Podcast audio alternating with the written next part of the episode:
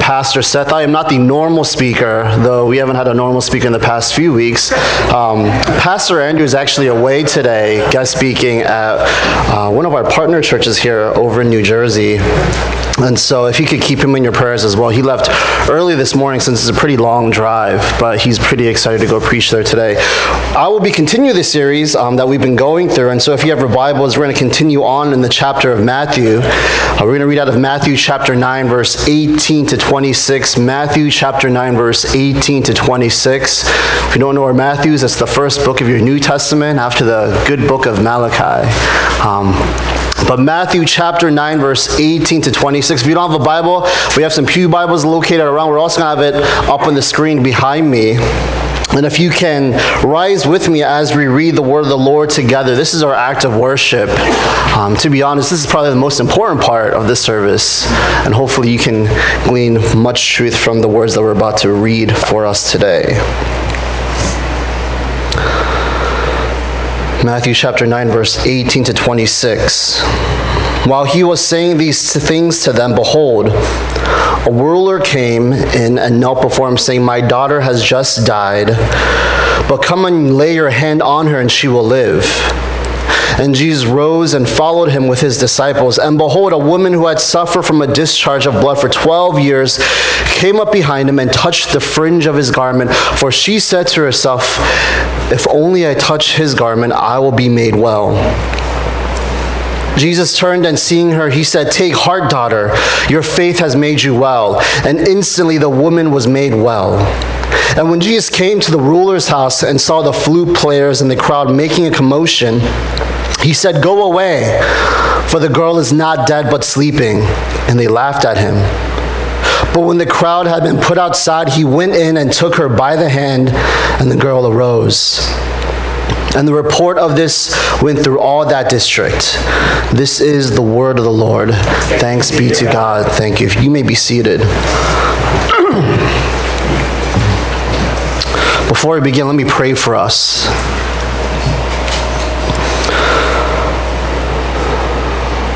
Father in heaven, we are reminded that you are good, so good to us. And again, as we have read your word, may it show us that Jesus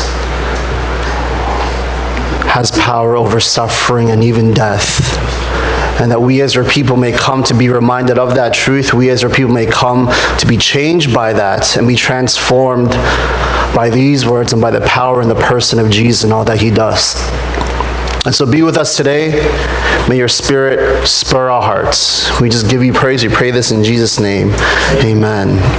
Our brother Dan last week gave us an ex- excellent exposition of Jesus casting out demons from demon possessed men, highlighting for us Jesus' authority over demons and spirits, reminding us of Jesus' own spiritual authority.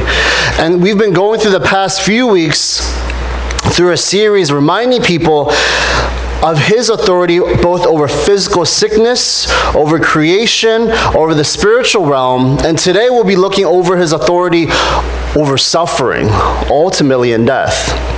Next week, our brother Paul will end us off reminding us of Jesus' authority ultimately over sin. Um, and today's passage is a strange one because the pericope here is a combination story of two different healings. It's a format that you don't often see within the gospel accounts. And whether if this is just a case of this, of this is just how the events transpire, that on the way Jesus had to just go heal someone else, or whether the gospel authors want to point to a deeper idea, many scholars and commentators sort of swing in both directions. But I guess for the purpose of us today, we want to see the significance of the mingling of both the bleeding woman in the story as well as what the story initially seems to be about the dying and dead girl. And the structure for us today is to run through this pattern of escalation. That's a weird sort of idea to go through. But what you see in this story is really three characters that show an escalating pattern of suffering, faith, and healing that's ultimately centered around the person of Jesus Christ. Right? Three characters that show an escalating pattern of suffering, faith, and healing that is ultimately centered around the person of Jesus Christ. The first character that we'll go through is the ruler, who pleads before Jesus Christ, reminding us of the suffering that is found in our mourning, pointing to Jesus as the, as the true comfort to our laments. The second person is this bleeding woman who touches the mere fringe of Jesus, reminding us of the suffering found in both physical ailments as well as communal and spiritual alienation, pointing to Jesus as what? The healer of both the physical and spiritual suffering. And finally, we have this dead girl who is, for all accounts, simply passive in all that she does, and yet is the recipient of a gift so marvelous that reminds us ultimately that what? All suffering, comfort, and healing is either pointless in the coming of death or is purposeful in pointing towards a resurrection that is found only in Jesus. And so those are the sort of three characters and the structure for today that we sort of want to go through. So the first one, the ruler. The ruler who is mourning over his dead daughter, who comes with a humble and yet confident plea for Jesus to come and heal, walks away ultimately in the first part of this passage in comfort and assurance of a future healing. If you look with me to the first two verses here, verse 18 and 19, while he was saying these things to them, behold, a ruler came in and knelt before him, saying, My daughter has just died, but come and lay your hand on her, and she will live. And Jesus rose and followed him with his disciples. The ruler comes to Jesus and he seeks his audience. He doesn't declare anything crazy about Jesus. Some people, when they come to Jesus, they acknowledge what that Jesus is Lord. They acknowledge that he's the Christ. But this ruler comes kneeling before Jesus with a simple request. His daughter has died. Place your hand, your one hand actually in the Greek, on her this, so that she may live. Now, this story is used in other gospel accounts and if you look in the Mark accounts, this ruler is denoted as a ruler of a synagogue. And so here we have a religious man. He's probably heard about Jesus being a, or being a religious leader. He's probably not the biggest fan of Jesus. And yet at this point, at this junction, what we have is this, that he's out of options. If you look in the Mark passage, what you can gather is that his daughter hasn't suddenly died, but rather has been ill at first. And so by this point in Matthew, when, when, the, when the author of Matthew is writing this, she's dead. And so the ruler comes in desperation. What you see is this that the scripture tells us he kneels before Jesus, pleads his daughter's case, and asks only for a single hand to come and touch his daughter so that she may live. And the one thing you sort of have to realize in this passage is that before we were speaking about the authority of Jesus and how he displays his authority through his speaking. But in this passage, one of the primary methods of healing and power that is delivered is through his touching. When this ruler comes, his suffering here isn't that he is dead, is that he is mourning over the loss of his daughter. He mourns and grieves just as a father would. Now, no parent ought to ever have to consider the thought of burying their daughter, and yet here is this ruler. He suffers in his mourning, and yet what he needs in this immediate time, and not to say that this will solve all of his issues, but in this immediate time, what he needs is true comfort and peace to continue to persevere on behalf of his daughter. Friends, this is akin to any of us who have ever mourned over the death of someone we cared for. And what we don't need often in those times, and yet as Reformed people, we often feel this need is to often give a theological excursus about how death is only temporary, how there's resurrection life, and how everything ought to be good. Right? Sometimes you hear that at funerals, like, oh, we should be joyful. And yet the truth of the matter is even Jesus weeps over death. What we need is the promise of resurrection, but the promise of resurrection that is manifested in what? The comfort and the hope that we offer to people in that moment. Because true comfort can only come from the well of knowing the promises of God and resurrection. But we don't lay that out in theological truths and facts. We lay that out in our comfort in someone. Because if you have the hope of Christ in you and resurrection, then you know what it means to be comforted in mourning and in death. And that's something that the secular world can never truly offer. Because what answer do they have for death? And so, what we seek to do then, as what Jesus does ultimately in this passage, is to seek to, is, is to, seek to comfort, provide assurance in our words and deeds of encouragement. Because we ourselves know in our hearts, hopefully, the comfort of Jesus. And so, this ruler, it's not as if he knows for sure that this is what Jesus can do. He's heard stories, he's listened to accounts, he's read the news. And what he's looking for in this moment is both the decision that Jesus will come to his daughter, as well as the eventual hope that in the coming, Jesus will be able to heal. Look at how Jesus responds. He agrees to go with him. Despite having problems with, with religious leaders of the land, Jesus is most willing to go and help this man. And this man is probably feeling a sense of relief and comfort and assurance. The healing hasn't happened yet. But this healer, this one that everyone has sort of paraded around said, this man can do miracles, this man is coming with him back home to his daughter. And for a brief moment in this ruler's life, his faith in Jesus is giving him peace. No guarantee that Jesus can do this, and yet he is hopeful. In fact, out of all the characters in this story, if you were to really wrestle with this, he's probably the most hopeful in Jesus at this time. How does this faith look like in your lives? Many of us can echo with this ruler and understand his feeling his feeling of helplessness, his feeling of weakness. He's a father that can't protect and save his own child. How many of us have felt that weakness before? And yet, the great hope of the gospel is that in our weakness, Jesus is what? Able to come alongside of us and help us in that struggle. That in our suffering of mourning, we have someone who comes to us in comfort and agrees to help us. And our disposition thus slowly turns towards optimism and hope.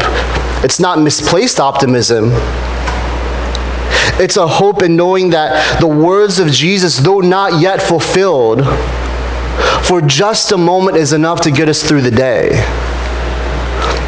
Many of us need to look at our lives and our faith and realize that even for the ruler and eventually for the bleeding woman, Jesus has his timing. But in the immediateness of life, in the sort of present day circumstances of living on this side of eternity and this side of death, before he will deliver the miracle of healing, Jesus will bring forth the miracle of divine comfort. You know, we sing that song, It Is Well With My Soul. If you ever look at the backstory of this, Horatio Spafford, who wrote the song, writes the lyrics to the song as he's on a ship that passes by the site where four of his daughters had passed away in a grave boating accident. And in that moment, he's not thinking to himself, oh, I can rejoice knowing that my children are with the Lord. Maybe there's a portion of him. But in that moment, what he's able to find is solace in the divine comfort that God is able to bring. And that comfort stems ultimately from a future healing that will happen. And that's what we hold on to. Sometimes the best thing for our weak faith in our souls is the comfort of Jesus and the hope of his words. That the only thing we can often do is plead for mercy and know that He listens and responds accordingly. We won't feel it, we won't see it. But the Bible tells us that we can take that to heart and know that He is the one who comes to comfort and bring assurance for a future hope that awaits. The second character we have is this bleeding woman who suffers physical bleeding and alienation from her community because of that bleeding. She comes with a weak faith and yet walks away with a transformed identity and a healed body. If you look at verse 20 to 22, Behold, a woman who had suffered from a discharge of blood for 12 years came up behind him, Jesus, and touched the fringe of his garments. For she said to herself, If I only touch his garment, I will be made well. Jesus turned and seeing her, he said, Take heart, daughter, your faith has made you well. And instantly the woman was made well. This woman, by all accounts, is defined by her illness. She's someone who has suffered from, for most scholars believe it's a menstrual discharge of blood for over 12 years. She has probably spent the bulk of her livelihood, the bulk of her time, and her life trying to deal with this issue going to different faith healers, going to different doctors, going to the temple asking for healing and restoration. She is ostracized because of her health issues. That people would see her and see an unclean person, and they would take it even further and say, You are cursed by God. Go away from me. In fact, those who would associate themselves with her, they would too would also be seen as unclean and unworthy to be around with. And thus, her illness would also even keep her from being able to worship God because why? She would not be able to participate in the temple festival. She would not be able to participate in the sacrifices. She would not even be able to come into the temple itself because of her ritual uncleanness. She is a woman who is physically suffering, and she is a woman who is alienated from her people and from God.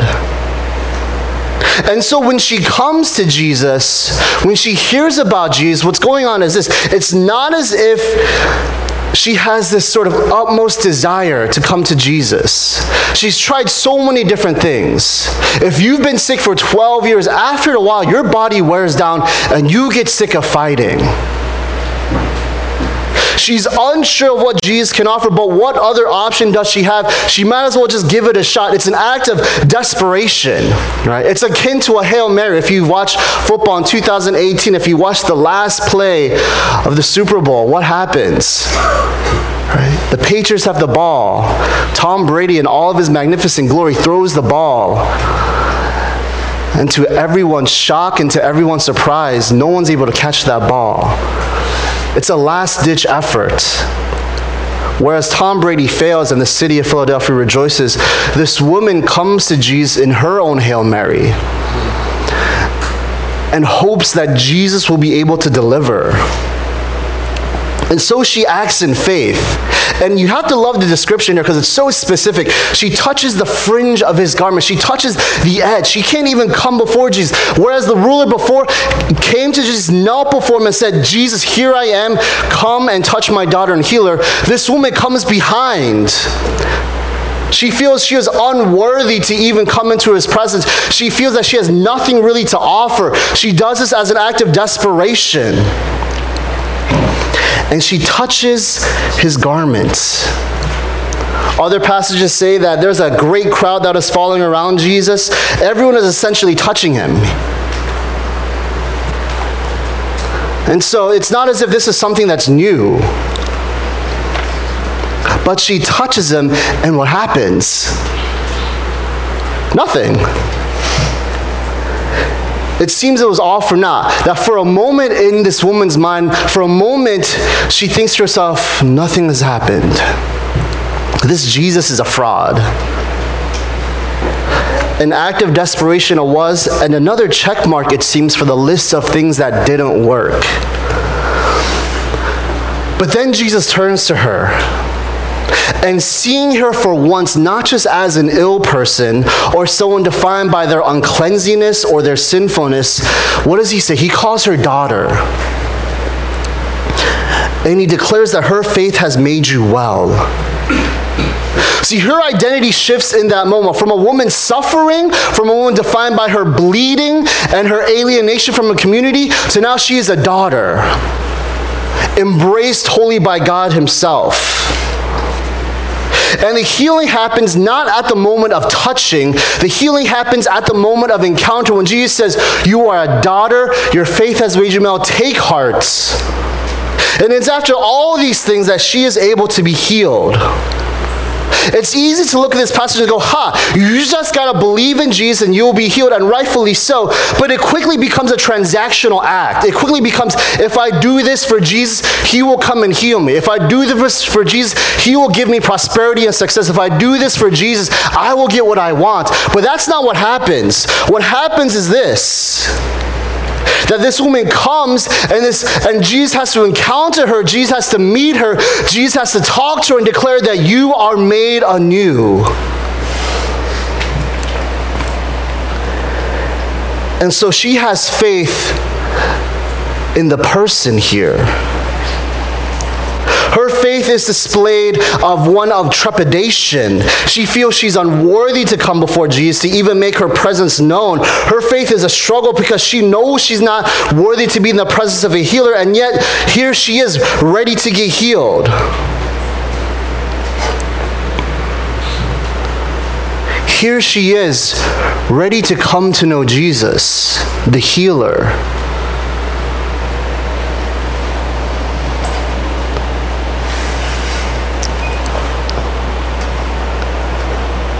He heals her not because she's able to give something in response. He heals her because he wants to offer himself to her. And that's why he responds first.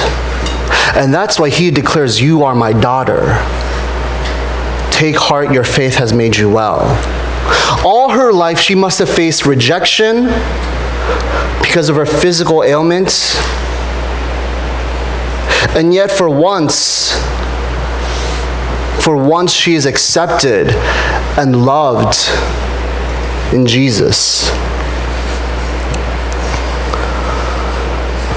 Whereas before the, he, the ruler needed healing in his mourning and grief, a temporary reprieve, here the woman needed healing over such a long period of time. And you really have to imagine, it's not just she was just sick one day and just woke up and decided, I need Jesus. It's 12 years of suffering. Some of us have suffered for so long, whether physically or even spiritually and emotionally. Some of us hide it well. The word of the Lord reminds us today that though we don't know the timing of such healing, such healing is promised. And even if all we can do is muster up the strength to hang on to even just the fringe of Jesus, to hang on to even just a little bit of Jesus, still that is enough. Because before he healed the bleeding of this woman, he healed the heart of this woman, reminding her that she was his and he was hers. The question for you as you continue to wrestle with suffering and ailment in your life is that is that enough for you? Is that enough for you knowing that you are Jesus's and Jesus is yours? Now, all this will be pointless if Jesus is not able to facilitate a resurrection for the dead girl. And when you look at the dead girl in this last portion of the passage, what you have is someone who exemplifies death, both physically but also spiritually. Because whereas before you have a ruler who's able to come to Jesus and kneel before him and ask for Jesus to come, and whereas right before this you have a bleeding woman who just touches the fringe with just a little bit of her faith, you have a dead girl who offers no faith at all in Jesus Christ. And yet she was the one who's able to walk away alive in Jesus. Verse 23 through 26. When Jesus came to the ruler's house and saw the flute players and the crowd making commotion, he said, Go away, for the girl is not dead but sleeping. And they laughed at him. But when the crowd had been put outside, he went in and took her by the hand, and the girl arose. And the report of this went throughout all the districts. Jesus comes to the ruler house and there is mourning. The flute players here are an indication of the professional mourners that would often be hired to come to such funerals to aid in the expression of grief and mourning and catharsis. Undoubtedly, many would be wailing and crying. And Jesus comes and he drives them away. He says something interesting. This girl is not dead, but sleeping. The crowd laughs, not as a joke, but mocking Jesus, saying, Jesus, are you blind? Are you dumb? She's dead. But eventually they go away and he comes to the girl. And just like how the father had asked,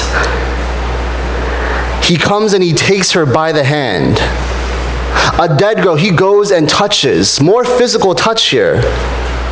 It's an act of ritual impurity to, to touch a dead person's body. And yet Jesus would never let those things stop him. And just like that, this dead girl is no longer dead, she arises. She is awake. And you realize that you have to wit- you've, you've witnessed something amazing here the power of Jesus Christ, the glory and authority he has, and the ability to do something like this. You know, we have access to, te- to technology that no civilization in history ever has. And we are rapidly evolving in those spheres.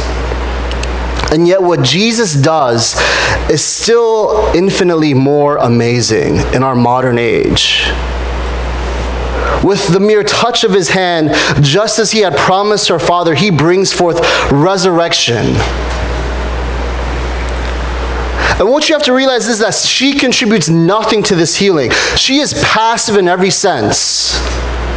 She has not displayed any faith in Jesus. In fact, it's the Father who had showed the faith before. And yet, I'd argue that as we begin to see this deadness of this girl, what you also begin to see is the deadness of faith itself at times. That as she is physically dead, so also she is dead in faith. She has nothing to offer. It is Jesus who, unlike the woman in the room, it is Jesus who comes to this girl and it is Jesus who awakens the slumbering girl. And it is Jesus who will awaken all those who are dead in faith in this moment. You will feel like your faith is not there at times. You will feel like your faith in Jesus will sometimes dissolve through your hands because it's so hard to hold on to Him. Hardship and suffering will come. You will fail in sin in grievous ways. You will feel death in your faith, just like one day you will feel death in your bones. And to that, Jesus says, You are not dead, you are sleeping. And he will come to your side, take you by your hand, and you will arise. Your faith will be made whole, your body be made whole, you will be whole. Not because you have such tremendous faith to begin with but because Jesus is just that great to love you and to carry you through. When I was younger, I used to love swimming in pools. And some of you guys are going like, don't you hate water? I do, and there's a reason for this. And I think when I was younger, I was at a relative's house and I was in their swimming pool and you know as a young person I didn't know how to swim well and so you know they give you all the sort of accoutrements you need to swim. You get the noodle around you that you sort of hang on to and then you got the armbands that you put around and you hope it keeps you afloat. Um, and it was great. It was a, it was a great afternoon. And back then, I was a pretty skinny kid. You know, I was I was like skin and bones, shockingly. And on this one occasion, the noodle I was on slipped off, right? Which would have been okay, but then because I was so skinny, my arms were really skinny, and the armbands that I had on slipped right off my arms too. Now, naturally, our bodies float. But once you start panicking, what happens?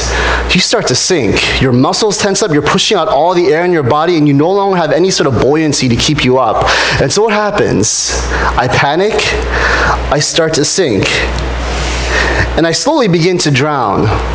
Now, my dad was around at that time, but he looked quite a distance away. And so, for in that moment, I had this thought that there's no way my dad's gonna reach me. There's no way that he's going to be able to pull me out. And so I just sort of just said, what's going to happen? Right? But lack of faith is a very remarkable thing. Because it would have only been 10 seconds later that he would actually pull me out of the pool. After realizing all the flotation devices that I had on my body were scattered around the pool, he must have realized, oh shoot, I see all these things floating, but I don't see a body. And this incident definitely made me rethink my own relationship with water afterwards. But I, I say those things because oftentimes, oftentimes we feel like we get nothing, we have nothing to place our faith in God. We, we feel so dead sometimes, we feel like there's nothing to hold on to. We can walk 10,000 steps the other direction, and we think that's far enough. We think we could spend a lifetime away from God, and we think that's enough for Him to say, You can go. You can be dead in the water. And yet, still, Christ will come for you. You walk 10,000 steps that way, He will walk 10,000 steps. You dive into the deepest plunges of your life, not knowing what's going to happen, He too will dive with you. he will come and he will deliver. He came for this girl who had no idea who he was. He rescued her.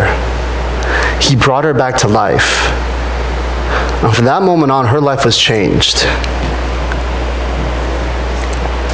Jesus mourns with us, becomes impure and ill for us, and he ultimately dies for us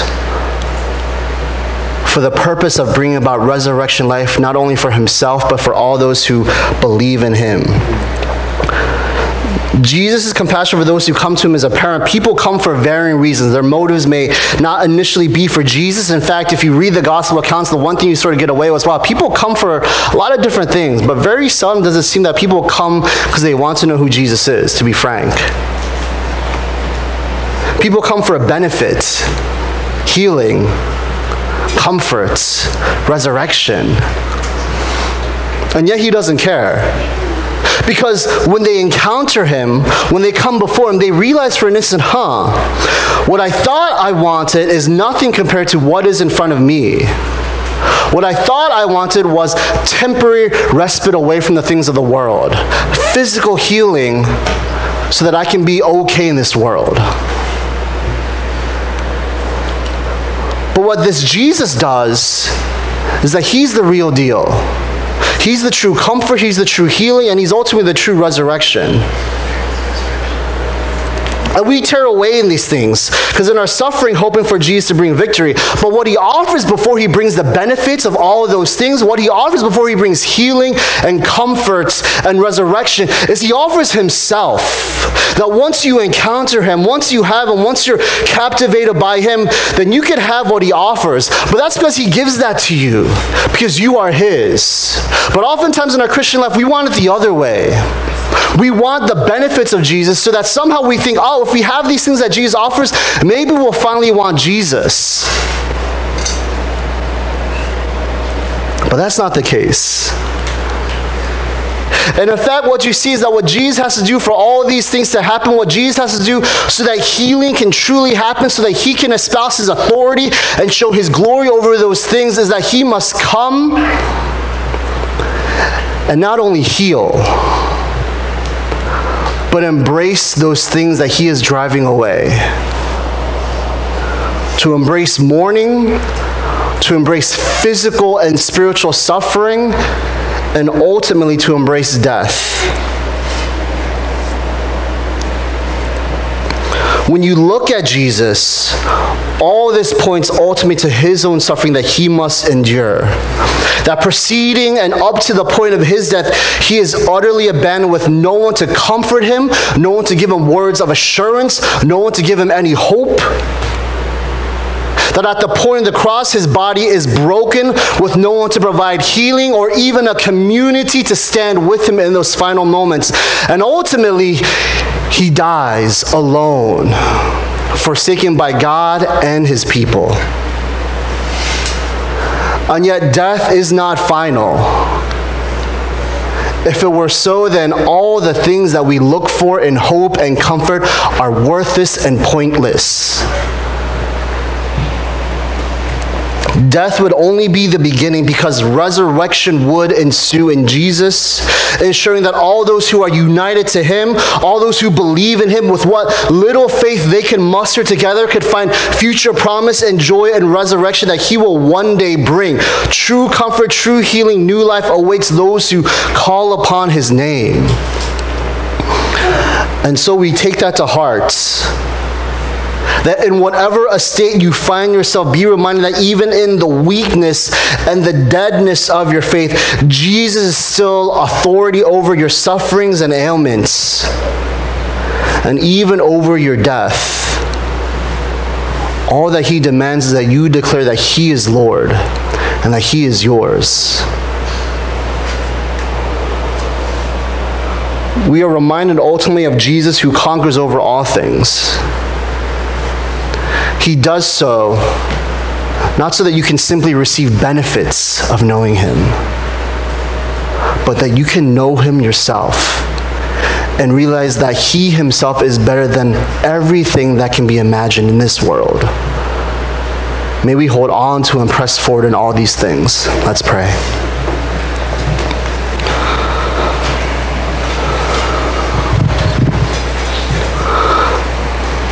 Father in heaven, remind us of life that is found in you. Remind us that you hold the world in your hands. And still, Lord, you chase after us. You want us so much. May we, O oh Lord, come before you crying out for you to come and heal and save our lives. May we, O oh Lord, come before you knowing, O Lord, of just how good and precious Jesus is. That he who conquered death by embracing death itself will be the one to give us new life. May that change us, may that transform us, remind us of who you are. We pray this by the power of your Son's name. Amen. Receive the benediction. May the grace of our Lord Jesus Christ and the love of God our Father and the fellowship of the Holy Spirit be with you all now and forevermore. Amen. Hear the dismissal. Let us go forth to serve the world as those who love our Lord and Savior Jesus Christ. Thanks be to God. Go in peace.